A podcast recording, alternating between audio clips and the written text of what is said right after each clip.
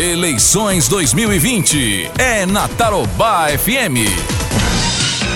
Agora são 7 horas mais 24 minutos. Gente, não tem entrevistado hoje, não, né? Candidato a prefeito de Cascavel. É amanhã que nós teremos um convidado, né? Hoje, o assunto é eleições, né? Uma preocupação que começou principalmente nos últimos dias, quando a campanha foi autorizada pelo Tribunal Regional Eleitoral. Meu amigo advogado doutor Luciano Catarinuk, que é o coordenador da Comissão Eleitoral da Ordem dos Advogados do Brasil, subseção Cascavel. Você está ainda nesse posto, Luciano? Bom dia. Bom dia, bom dia. Em razão das campanhas que nós assumimos aqui, nós ah, estamos na comissão, mas não certo. estamos mais na frente da coordenação, porque não tem como coordenar, porque tem tanta campanha em curso que eu não consigo colaborar com os colegas. Participo, mas não consigo colaborar no momento, né? Bom, mas está trabalhando bastante e você traz aí informações de algumas decisões da justiça agora em relação a boatos, a notícias enquetes, falsas, a enquetes, a fake news, enfim.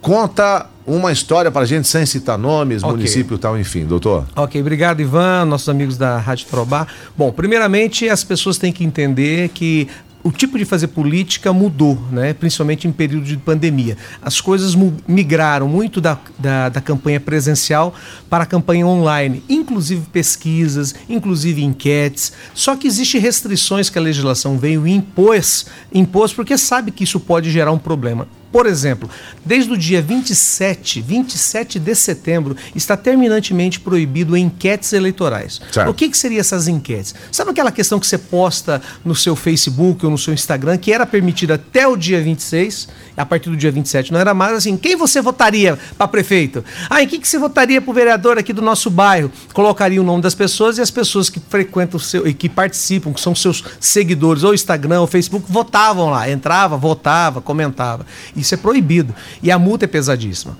Recentemente, agora aqui numa região, nós representamos uma determinada coligação que ela é, fez ó, a questão por, por, pessoas da própria coordenação, esse, esse, essa enquete, criou um site, né, nesse site, divulgou esse site como enquete para que seja assim, entra lá e vota, e mandou nos grupos de WhatsApp. Olha só que isso viraliza.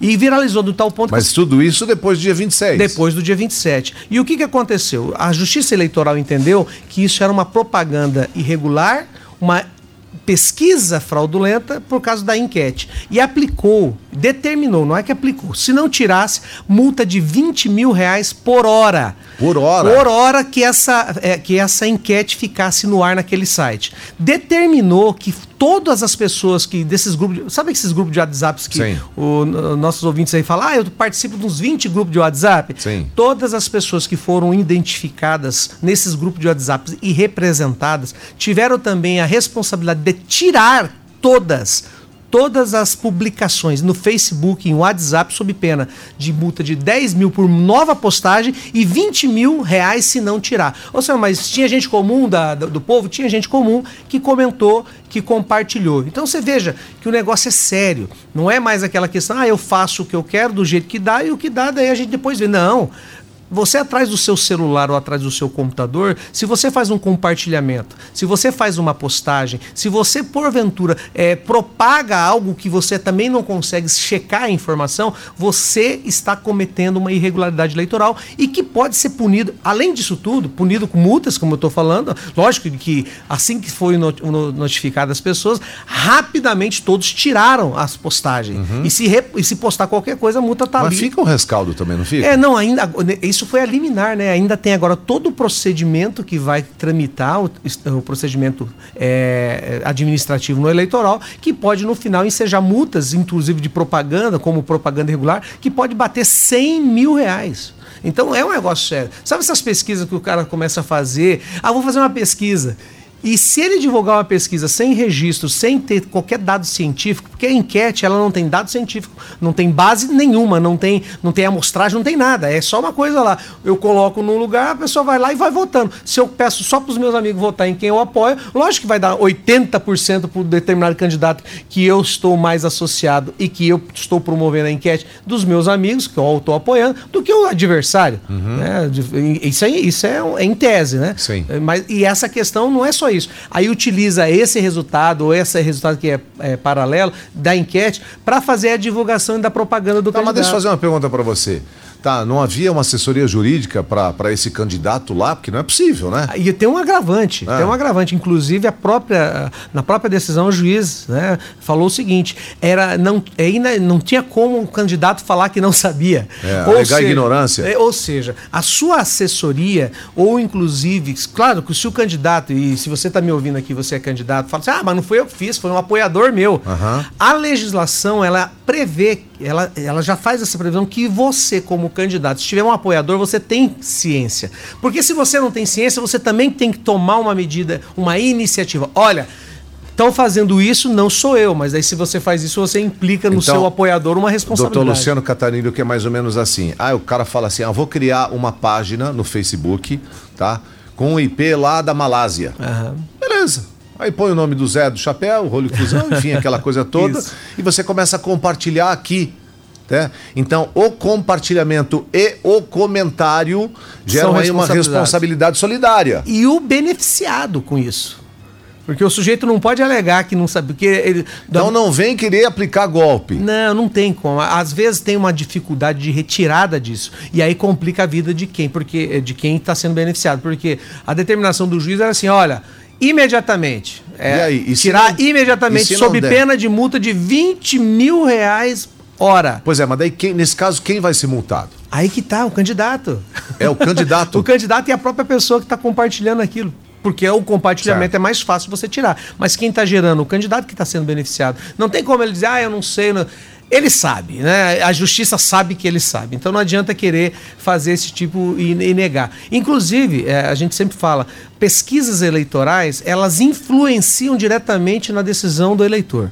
O TRE, vem, fe- o TRE e o TSE vem fazendo campanha maciça contra a desinformação, inclusive coisas que a gente inclusive mencionou na representação. O que, que é desinformação? É você pegar uma informação fake, criada, e fazer com que a pessoa seja induzida ao erro e aí começa a compartilhar. Por isso que o TSE fala o seguinte: eleitor, cheque a sua informação. Inclusive o, TRE fez um, um próprio aplicativo chamado Gralha, para que você possa checar todas as informações que você recebe antes de compartilhar. É, mas aí no caso aqui, por exemplo, de Cascavel, doutor Luciano, você fala assim, tem algumas, algumas fakes que elas não são públicas, né? O cara eh, pegou um áudio e mais um outro áudio de um candidato, por exemplo, a prefeito, eh, ele tirou de contexto, fez uma montagem e publicou na internet. Aí o cara vai tentar checar aquilo, ah, mas eu nunca vi isso em lugar nenhum. Por isso Será que ele é não pode ou não? compartilhar. Então, na dúvida, Não, não. compartilhe. Exato. É isso que o TSE fala.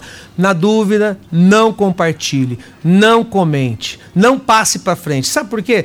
Você que está me ouvindo, é, você pode falar assim, mas eu- então vai cercear o meu direito, a minha liberdade de expressão? Não, vai impedir que você compartilhe desinformação. Isso é considerado um crime. E aí eu ia chegar nisso. A desinformação pode virar um fake news, porque a tendência da desinformação é colocar uma informação falsa. Por isso que chama desinformação. A tendência de uma informação falsa é criar uma, uma situação de tal, de tal forma que viraliza. Viralizando uma informação falsa, ela gera uma desinformação do eleitor. E isso pode gerar um crime, além das responsabilidades civis, né, que a gente fala da, da questão da multa e tal, ela gera uma responsabilidade criminal. O Código eh, Eleitoral foi acrescentado um, um artigo e ele prevê eh, pena de 2 a 8 anos na questão de compartilhamento de fake news com fins eleitorais. Porque, por exemplo, a gente sabe, Ivan, antigamente existiam os, os panfletos apócrifos, as pessoas Sim, jogavam de sim. avião, jogavam no- no- na, na frente da escola. Isso sempre existiu. Só que agora é muito pior, porque o apócrifo, né, a publicação apócrifa, que é o fake news, que ele fica mais bonito, o nome é fake news, notícia falsa, né? A gente gosta de americanizar o negócio. Ela colocada num um grupo de WhatsApp, colocada num Facebook, colocada no Instagram, ela viraliza e atinge muito mais pessoas num tempo de, de num- num- Fração de segundos. de fração de segundos que depois para voltar e aí que vem a situação, como é que você desmente uma mentira contada com 45 dias de campanha, pensa, contada nos últimos sete dias? Mesmo que você consiga uma representação no eleitoral, mesmo que você consiga uma determinada responsabilidade do candidato para você tentar reverter e tirar. É igual aquele travesseiro de pena. Uma vez jogado, você não consegue mais recolher. E na rede social é muito pior. É, só para só pra, assim, a gente dar uma, uma, uma finalizada também, doutor, até porque o nosso tempo é curto e, e tem muito assunto para tratar em né? relação a isso, né? Muitos detalhes. Então, suponhamos que é, nós temos hoje aqui em Cascavel sei lá, 30% de eleitores indecisos. Todo qualquer candidato vai buscar esse eleitor. Com certeza. né? Então imagine você que aí você tem uma pesquisa registrada no TRE, autorizada pelo Tribunal Regional Eleitoral, enfim, inclusive para ser divulgada. Essa pesquisa é divulgada e mostra os números. Ah, tem o candidato A que tem 50%, outro que tem 20%, e os outros têm 10, 5, então, enfim. Aí, daqui a- Aquela questão assim, não perde seu voto, vota é, em quem vai daqui a- ganhar. a, gente sabe que em campanha você tem lá a turma do mal, a turma da guerrilha, Sim, né? sim, que não exato. quer saber, não mede esforços. E muita gente cria esse tipo de, de fake news, tal, enfim, dentro da própria campanha, dentro do próprio comitê. E joga no mercado. Uhum. Exato. Então, assim, você precisa prestar muita atenção quando você recebe uma notícia. Fala, opa, peraí, esse cara aqui, a grosso modo, ele tem uma ligação com o outro. Isso. Tá? Se ele tá batendo lá em cima, ele- é é uma situação daqui a pouco de guerrilha meio desesperadora, porque ele não tem uma outra alternativa. Então, por mais que você não consiga né, Sim, ó, só para se você certificar da Então, veracidade ou não daquela Não, notícia. essa representação ela foi feita contra 15 pessoas. Aí você fala, 15 pessoas sim, os candidatos, os candidatos a vereador, porque o maior cabo eleitoral do candidato a prefeito são os candidatos a vereador, e os seus apoiadores, e os seus coordenadores de campanha, e pessoas comum do povo que compartilhavam isso como verdade. Ou seja, você que recebe uma determinada notícia, conforme a sua fonte que você recebe, cheque antes e veja se aquela, fonte, aquela notícia que você colocou é real, não tem uma, uma intenção de que você compartilhe. Porque daí dá muito mais credibilidade, e é esse que é o problema do fake news. Se eu mando, por exemplo, eu sou de uma determinada campanha, eu mando um fake news para o Ivan Luiz da Tarobá, Rádio Tarobá. O Ivan Luiz compartilha, e aí o Ivan Luiz não tem ligação com nenhum candidato. Dá muito mais veracidade do que a pessoa receber sim. do cara que é lá da campanha ou do próprio Sim. candidato. Não, mas quem me mandou foi o Ivan Luiz. Certo. Por isso que checar a informação é, co- é contribuir para não haver a desinformação, por causa da responsabilidade criminal e E civil. uma outra situação para finalizar, doutor Luciano.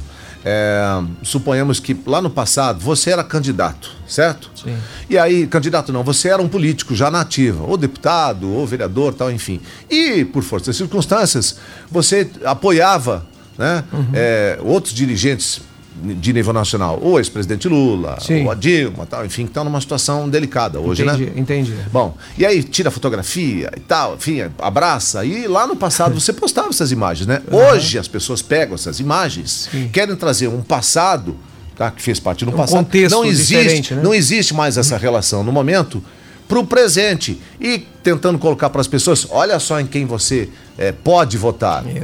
Não faça isso. Essa campanha. Tá? é isso, é, isso, isso é permitido? Não, então, é a campanha de desconstrução também ela é responsabilidade, ela ela é res- passiva de responsabilidade. Por exemplo, não é só eu criar uma coisa para me favorecer, mas eu criar algo para denegrir o meu adversário, o meu opositor. Isso a Justiça Eleitoral também responsabiliza. Quando você fala isso que você acabou de dizer, Se eu pegasse uma foto sua com o, o Lula, Lula, por exemplo. exato. Agora aqui, ó. Faz- Olha só quem é o Luciano Cataniuc. A, a questão não é a foto, a questão é a mensagem que está vindo com a foto. Ou seja, é, tento falar, esse aqui vai ser tão ladrão quanto aquele que está respondendo. Já Aí, nesse caso, é depende do corrupto que você igual. escreve. É lógico, porque daí a, a foto ela existe, a foto ela é real, ela não é um fake, eu não Sim. fiz uma montagem, não coloquei o Ivan Luiz abraçado com o Lula, que se não tem essa foto, que daí é um outro crime. Mas eu tenho uma foto, é real, mas eu coloco e faço uma construção para denegrir a imagem do meu adversário, falando, principalmente é a mensagem, é a legenda, é a coisa. Isso é, é passivo de responsabilidade. Isso é importante porque o eleitor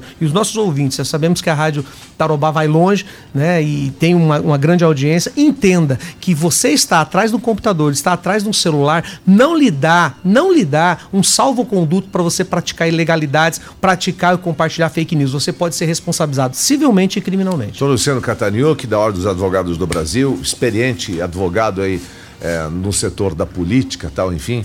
Obrigado pela presença, pelas informações, pelos esclarecimentos, deixando bem claro. Fake news é crime Passível de reclusão de 2 a 8 anos, além de responsabilidade. passível de cadeia e pode custar Exato. muito caro. Exatamente, mexer no seu bolso. Então não vale a pena. Vá votar, peça voto, mas jogue o jogo, mas não o jogo sujo, o jogo limpo. Obrigado, Luciano. Tamo junto.